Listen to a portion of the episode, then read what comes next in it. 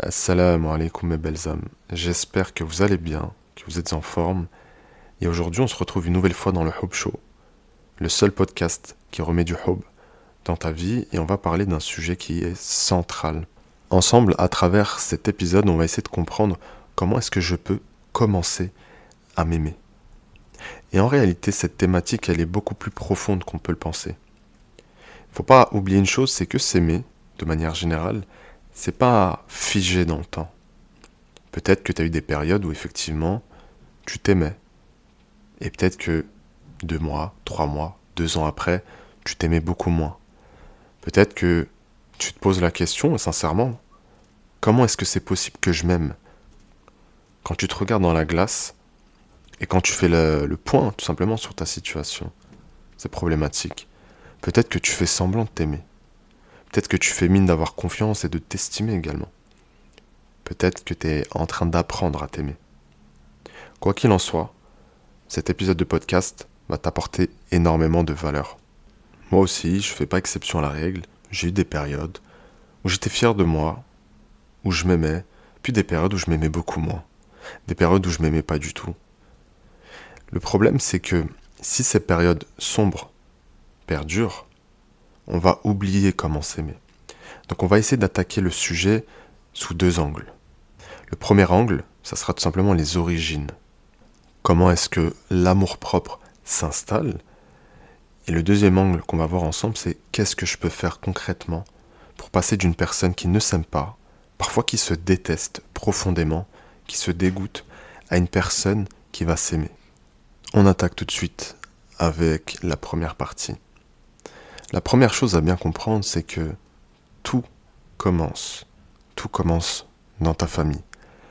Tout commence dans ta relation aux parents. Souvent, lorsqu'on ne s'aime pas, c'est parce qu'on a été mal aimé, voire parfois, dans les pires cas, et ça m'arrive tout le temps en coaching, pas aimé du tout. Il faut savoir que les parents toxiques existent. C'est une réalité. Et parfois, vous n'avez pas eu cette chance de naître de grandir et d'évoluer dans cet environnement aimant et sain. Et ça, vous n'avez aucun contrôle là-dessus, c'est pas de ta faute. Donc dès maintenant, je veux que tu déculpabilises. C'est hyper important. Les parents sont les garants de la sécurité affective de l'enfant. Bien souvent, notamment dans les communautés maghrébines et je pense que dans les communautés africaines, ça doit être à peu près la même chose. Les parents estiment que dès lors qu'ils te sécurisent d'un point de vue matériel, c'est bon, ils ont fait leur job. Absolument pas. Ils ont fait la moitié du travail ici. Si ce n'est même moins, en réalité, parce que protéger l'affect de l'enfant, remplir sa jauge affective, c'est central, c'est primordial parce que ça va le suivre toute sa vie. Et peut-être qu'aujourd'hui tu ne t'aimes pas à cause de ça. Mais ne t'inquiète pas, les choses peuvent évoluer, ça arrive les mois en programme des femmes qui finissent leur programme et qui sont passées d'un état catastrophique de self-love à un état où elles reconnaissent enfin leur valeur, elles reconnaissent enfin qu'elles comptent et qu'elles ont le droit de s'aimer. On va essayer ensemble d'analyser deux cas de figure. Deux cas de figure qui peut-être sont à l'origine de cet amour-propre qui est par terre te concernant. Le premier cas de figure, il est très simple. Tu as grandi avec des parents toxiques et je pèse mes mots quand je dis toxique, des parents qui ne t'ont jamais flatté, qui ne t'ont jamais complimenté, qui ont fait que te rabaisser, que te crier dessus, qui ont été injustes envers toi, qui t'ont complètement ignoré, qui t'ont parfois même abandonné. Il y a des parents aussi qui font du chantage affectif, il y a des parents aussi qui punissent par le silence. Donc en fait, tu avais l'impression que chez toi tu n'existais pas, que tu ne servais à rien. Tes parents ne t'ont pas aimé et c'était assez explicite. Le deuxième cas de figure qui est un petit peu plus vicieux, c'est des parents qui ont fait semblant de t'aimer. C'est-à-dire que ils montraient des signes d'affection, ils montraient que tu étais importante à leurs yeux, mais tu sentais que c'était pas sincère. Et ce qu'il faut pas oublier, c'est qu'en tant qu'enfant, on le sent, on le sait. Et puis à la fois, ils te disent qu'effectivement tu es importante et que tu comptes, et d'un autre côté, ils te disent que tu n'étais pas voulu. Quelle erreur, quelle terrible erreur. S'il vous plaît, si demain vous avez des enfants, même si c'est vrai, même s'ils n'étaient pas voulus, il ne faut jamais, jamais prononcer ces mots parce que quand j'ai des femmes en programme qui, 40 ans après, ressortent cette phrase, c'est que ça marque. Donc il faut faire extrêmement attention avec ça. Dans d'autres cas, ça m'est déjà arrivé aussi, euh, des femmes qui te disent, voilà, ma mère, euh, elle faisait semblant de m'aimer, machin, et puis un jour j'ai surpris une conversation où elle disait le contraire, où elle me rabaissait. Dans un cas comme dans l'autre, comment est-ce que tu veux t'aimer sincèrement? C'est juste impossible. Le comportement de ses parents toxiques va venir exacerber les blessures qui existent déjà en toi. Hein, les cinq blessures de l'âme, tout le monde est touché par ces blessures-là, mais il y a des gens qui ont ces blessures de manière beaucoup plus profonde à cause des parents. Parfois c'est volontaire, parfois ça ne l'est pas. Quand je parle de volontaire ou non, je parle vraiment des intentions des parents derrière. Ces blessures vont s'installer, grandir, croître et provoquer chez toi, malheureusement, des excès. Parfois, ça va être la dépendance affective, parfois ça va être de l'évitement, parfois ça va être la peur de l'engagement, et j'en passe. Donc, tu vas hériter en fait des conséquences de ces blessures qui ont été causées initialement par tes parents. Et c'est très compliqué d'en sortir, c'est impossible d'en sortir tout seul, mais avec un travail intelligent et sur mesure, tu vas pouvoir avancer. Et c'est super important que tu le fasses parce que c'est le point de départ pour s'aimer. On reviendra dessus dans la deuxième partie. Il y a d'autres choses également qui peuvent te pousser à te détester, à ne pas t'aimer correctement. Bien tout simplement, les expériences de la vie. Parfois, ça peut être un prof. Parfois, ça peut être des profs parce que tu n'étais pas doué à l'école. Parfois, ça peut être un groupe de copines qui t'a mis à l'écart, qu'elles ne t'aiment pas et qu'elles ont raison de ne pas t'aimer. Et tu viens alimenter ça. Le problème dans ces situations-là, surtout à l'école, c'est qu'une fois que tu as mis un pied dedans, tu es catalogué comme la pouilleuse, comme celle euh, qui n'a pas d'amis. Et je m'en rappelle, euh, à l'époque, quand j'étais euh, en primaire, il y avait une, une femme, bon c'était une fille à l'époque, mais elle a eu sa puberté super tôt. Je sais plus si j'en ai déjà parlé dans un épisode de podcast, mais c'est quelque chose qui m'a marqué. Et donc elle était plus grande que les autres, même plus grande que nous, garçons, à l'époque. elle, a, elle, a, eu une poussée d'acné soudaine. Elle était toujours à l'écart. Une fois, on était en cinquième, et il y a des filles de ma classe, elle était dans ma classe, cette fille en cinquième, qui lui ont brûlé les cheveux. La CPE est venue, etc. Mais je vous passe les détails, mais c'est pour vous dire, vous voyez comment on peut être amené à isoler les gens, à leur faire comprendre qu'ils ne sont pas à leur place. C'est très compliqué de ne pas se détester après ça, très honnêtement. Et puis il y a aussi des expériences amoureuses, sentimentales.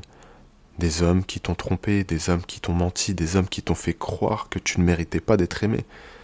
Ça résonne en toi. Vous savez, en tant que femme, vous avez cette sensibilité aux mots que les hommes, on n'a pas. Et je le vois même avec ma, mon épouse.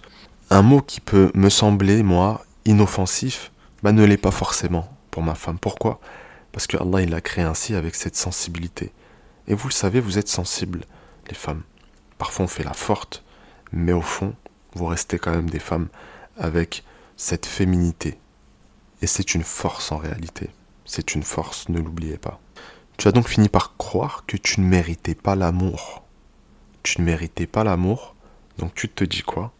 Je ne mérite pas d'être aimé, je ne mérite pas de m'aimer. Voyez un petit peu l'implication des relations sociales? Vous croyez quoi? Tout ça là, ça vient fragiliser l'estime tout ça, ça vient détruire le peu d'estime que tu as pu construire pendant l'adolescence, le début de l'âge adulte. Et en fait, on te rappelle à quoi? Tes premières blessures, tes premiers rejets, tes premiers abandons, trahison, injustice. Il y a une période de ma vie où je m'aimais vraiment pas. Cette période de ma vie, c'est une période de vie où Allah m'a éprouvé en l'espace de deux années par le décès de mon père, et de ma soeur. Et en fait, sur un an, j'avais pris 30 kilos. J'avais plus envie de rien, j'avais pas d'énergie, je faisais que bouffer. Je me regardais dans la glace, je ne m'aimais pas. J'étais devenu un fainéant, alors que j'ai jamais été un fainéant. J'aimais pas ce que j'étais devenu. Ma vie n'était pas celle que j'espérais n'était pas la vie à laquelle j'aspirais. Ça a été très très difficile. Et parfois, on ne s'aime pas à cause de ça, parce qu'on ne vit pas la vie qu'on mériterait d'avoir. On ne vit pas la vie qu'on serait capable de bâtir, de créer. Nous sommes tous plus ou moins sensibles à certaines choses. Moi, par exemple, je sais que je m'aimerais pas si je, ne travaillais pas, si je ne faisais rien, si j'étais un fainéant. Il y a des gens qui sont très contents comme ça. Mais chacun ses sensibilités. Il y a d'autres gens qui ne vont pas s'aimer parce que ils ont pris 2-3 kilos. Vous voyez? Ça peut paraître superficiel, mais en réalité, c'est beaucoup plus profond qu'on le pense. Le dernier point qu'on va aborder ensemble aujourd'hui, c'est que parfois, que dis-je, souvent, on ne s'aime pas à cause des échecs. Je n'ai pas réussi tel diplôme, je n'ai pas réussi à atteindre mon chiffre d'affaires, je n'ai pas réussi à éditer mon livre, je n'ai pas réussi à tourner cette vidéo, je n'ai pas réussi, je n'ai pas réussi, je n'ai pas... Et ça, ça nous rend dingue. Et en fait, quand on se renvoie sans cesse aux échecs, on se dit que je ne réussis pas parce que je suis incapable. Et si je suis incapable, je ne mérite pas de m'aimer. Parce que les incapables, on les aime pas malheureusement. Ça, c'était un petit peu sur les origines, sur les causes. Il y a certaines de ces causes qui sont légitimes, notamment tout ce qui va toucher à ton passé, à ton enfance, à tes parents.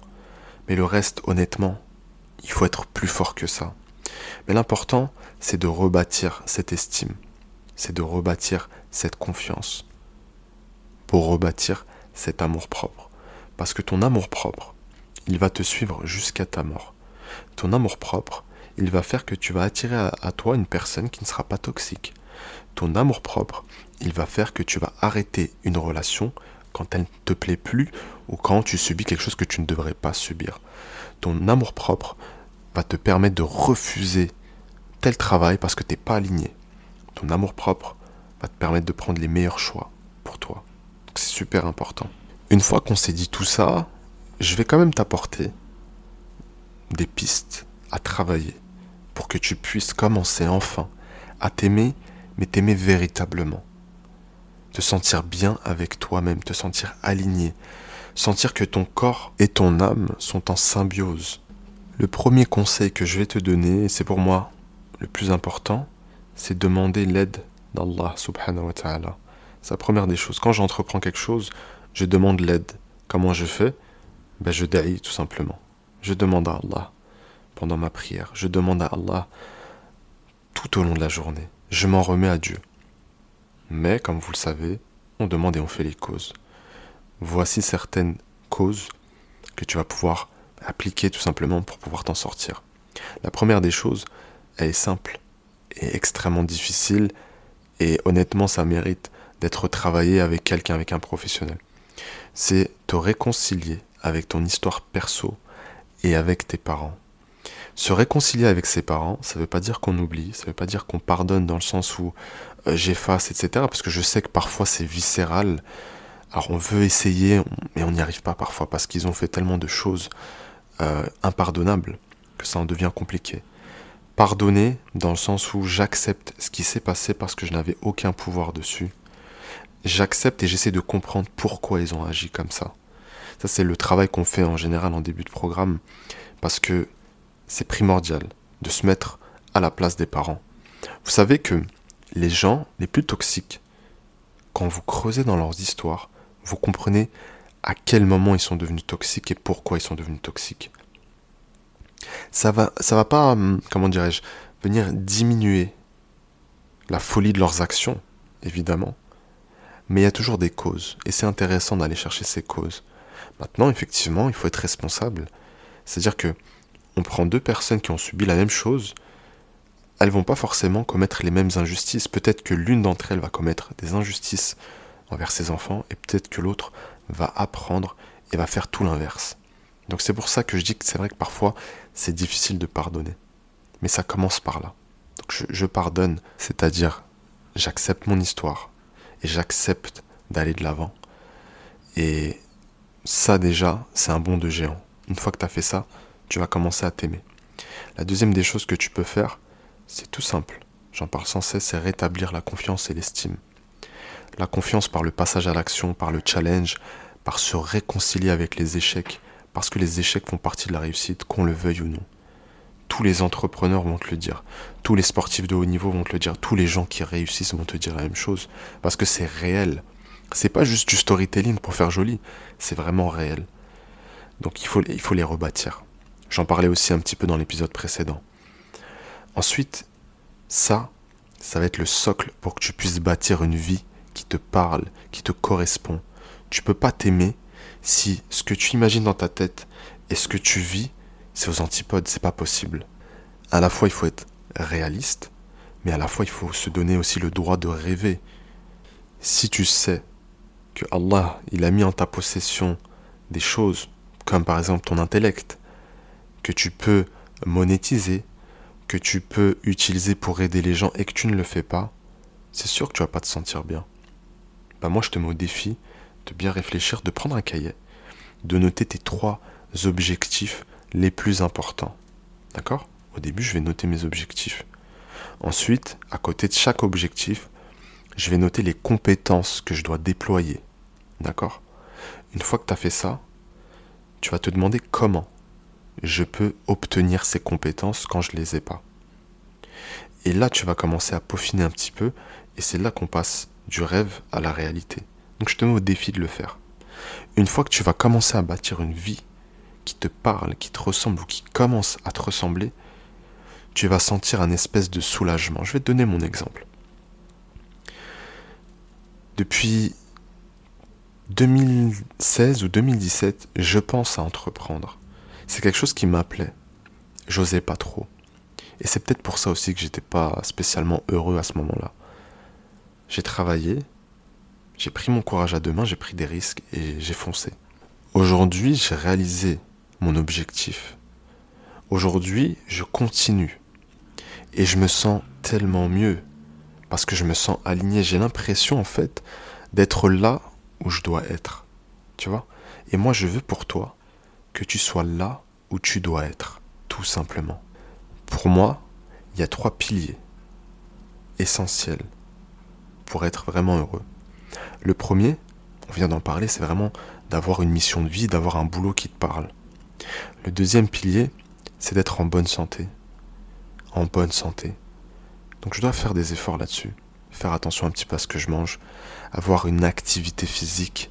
Vous savez, je vais vous dire un truc. Rien que sur l'alimentation. Ce que vous mettez dans votre corps, ça va jouer directement sur votre système hormonal. Parfois, vous êtes en dépression, vous savez pourquoi? Parce qu'en fait, vous ne sécrétez pas assez de sérotonine, parce que vous n'apportez pas les bons acides aminés. En ce qui concerne donc la dépression et la sérotonine, c'est un acide aminé qui s'appelle le tryptophane. Je vous passe les détails de biochimie. Mais vous voyez, il y a un vrai lien entre l'alimentation et mon état physique et mental. On ne peut pas le nier. Tu maîtrises ces trois piliers, tu maîtrises ta vie. Si tu écoutes le Hope Show, c'est que tu n'es pas une victime, c'est que tu as envie d'avancer. Et il y a un truc qui est super important. C'est que cette vie, tu peux la bâtir. Allah, il peut te le permettre. Et on contrôle beaucoup plus de choses qu'on ne le pense. Donc ne viens pas pointer du doigt le mektoub, le destin, etc. Si tu n'as pas fait les causes, c'est interdit. Fais les causes, travaille, travaille intelligemment et tu verras que c'est possible. Pas du jour au lendemain. Moi, je suis pas un vendeur de rêves. Ça m'a pris des années, très honnêtement, depuis 2017 exactement. Ça a pris du temps, des sacrifices, etc. Mais c'est possible. C'est possible avec du travail, de l'acharnement, les bons contacts, un bon réseau, etc. C'est possible. Il y a autre chose qu'il faut faire pour commencer à s'aimer. On a parlé de, du fait d'accepter aussi ses erreurs. Euh, parce qu'en fait, accepter ses erreurs, c'est juste accepter d'être humain, tout simplement. Je fais des erreurs. Je fais du mal aux gens. J'ai déjà fait du mal aux gens. J'en suis pas fier, mais je l'accepte. Par contre, je peux agir en conséquence. Et l'un des points fondamentaux, c'est apprendre de ses erreurs pour ne pas les répéter. S'il vous plaît, il n'y a pas besoin de se casser la figure dix fois avant de comprendre. Parfois même, pour les plus intelligents, c'est que je vais apprendre des erreurs des autres. Quand je vois qu'il n'y a pas d'issue, quand je vois qu'ils se cassent la figure, surtout dans le relationnel, je ne prends pas ce risque. Tu sais, il y a un truc qui est fondamental pour que tu puisses t'aimer sincèrement, profondément et sur la durée, c'est que tu dois te respecter. Tu ne peux pas me dire que tu t'aimes alors que tu ne te respectes pas et que tu n'imposes pas le respect aux gens. Et imposer le respect, ça veut pas dire être virulent, ça veut pas dire être méchant, pas du tout. C'est dire écoute, ce que tu viens de me dire là, j'ai pas apprécié, je te demanderai de ne pas recommencer. Et si la personne en face recommence, je prends mes distances. Il faudra pas me dire Oh, qu'est-ce qui t'arrive? Non, je t'ai prévenu une fois. Et je l'ai fait avec douceur en plus. Il faut pas abuser, il faut se respecter. Et pour se respecter, il faut développer ses propres valeurs. Il faut être aligné. Il faut avoir des règles dans la vie. Quelqu'un qui vit de manière anarchique ne se respecte pas, ne s'aime pas. C'est pas possible. J'ai des règles auxquelles je ne déroge pas. Est-ce que des fois t'es tenté? Bien sûr, évidemment, on reste des êtres humains. Mais je m'impose des règles qui sont claires. Et celui qui n'accepte pas mes règles, je ne l'accepte pas. Parfois, j'ai des femmes en programme qui ne veulent pas de relations intimes parce que le din l'interdit. Elles sont catégoriques sur ça. Elles me disent mais comment je fais quand j'ai un homme qui vient et qui me dit écoute voilà c'est bon on n'est plus des gamins vas-y moi j'ai besoin entre guillemets de tester la marchandise tu restes sur tes positions tu te respectes tout simplement c'est pas à lui de mener la danse parce que lui n'a rien à perdre s'il a des choses à perdre mais il s'en fiche c'est à toi de mener la danse je m'aime je me respecte j'impose le respect et en parlant des gens autour de toi, ça va t'aider aussi à t'aimer, de t'entourer de gens qui ont le nour sur leur visage, qui sont lumineux, qui sont pétillants. Ça va être vraiment un tremplin vers l'amour propre. Pourquoi? Parce que ça sera des gens qui seront heureux de te voir, qui vont sourire quand ils te voient, qui vont te complimenter. S'ils te complimentent, s'ils sont bons avec toi, tu vas te dire que tu mérites ces choses-là. Si tu mérites ces choses-là, c'est que tu es une bonne personne. Et si tu es une bonne personne, c'est que tu mérites d'être aimé par les autres et surtout par toi-même. Je pense que tu l'auras compris, il y a énormément de choses qui émanent de toi, qui prennent ancrage chez toi, à l'intérieur de toi. Tu vois? C'est un travail de fond et honnêtement, la majorité des gens ne veulent pas le faire. Parce que ça demande des efforts, parce que c'est difficile, mais c'est tellement nécessaire. J'espère en tout cas que cet épisode t'aura plu. N'hésite pas à me mettre 5 étoiles, ça me fait plaisir. Un petit commentaire, ça me fait plaisir aussi. Et on se dit à la semaine prochaine. Et d'ici là, n'oublie pas que tu es extraordinaire. Peut-être ne le sais-tu pas encore.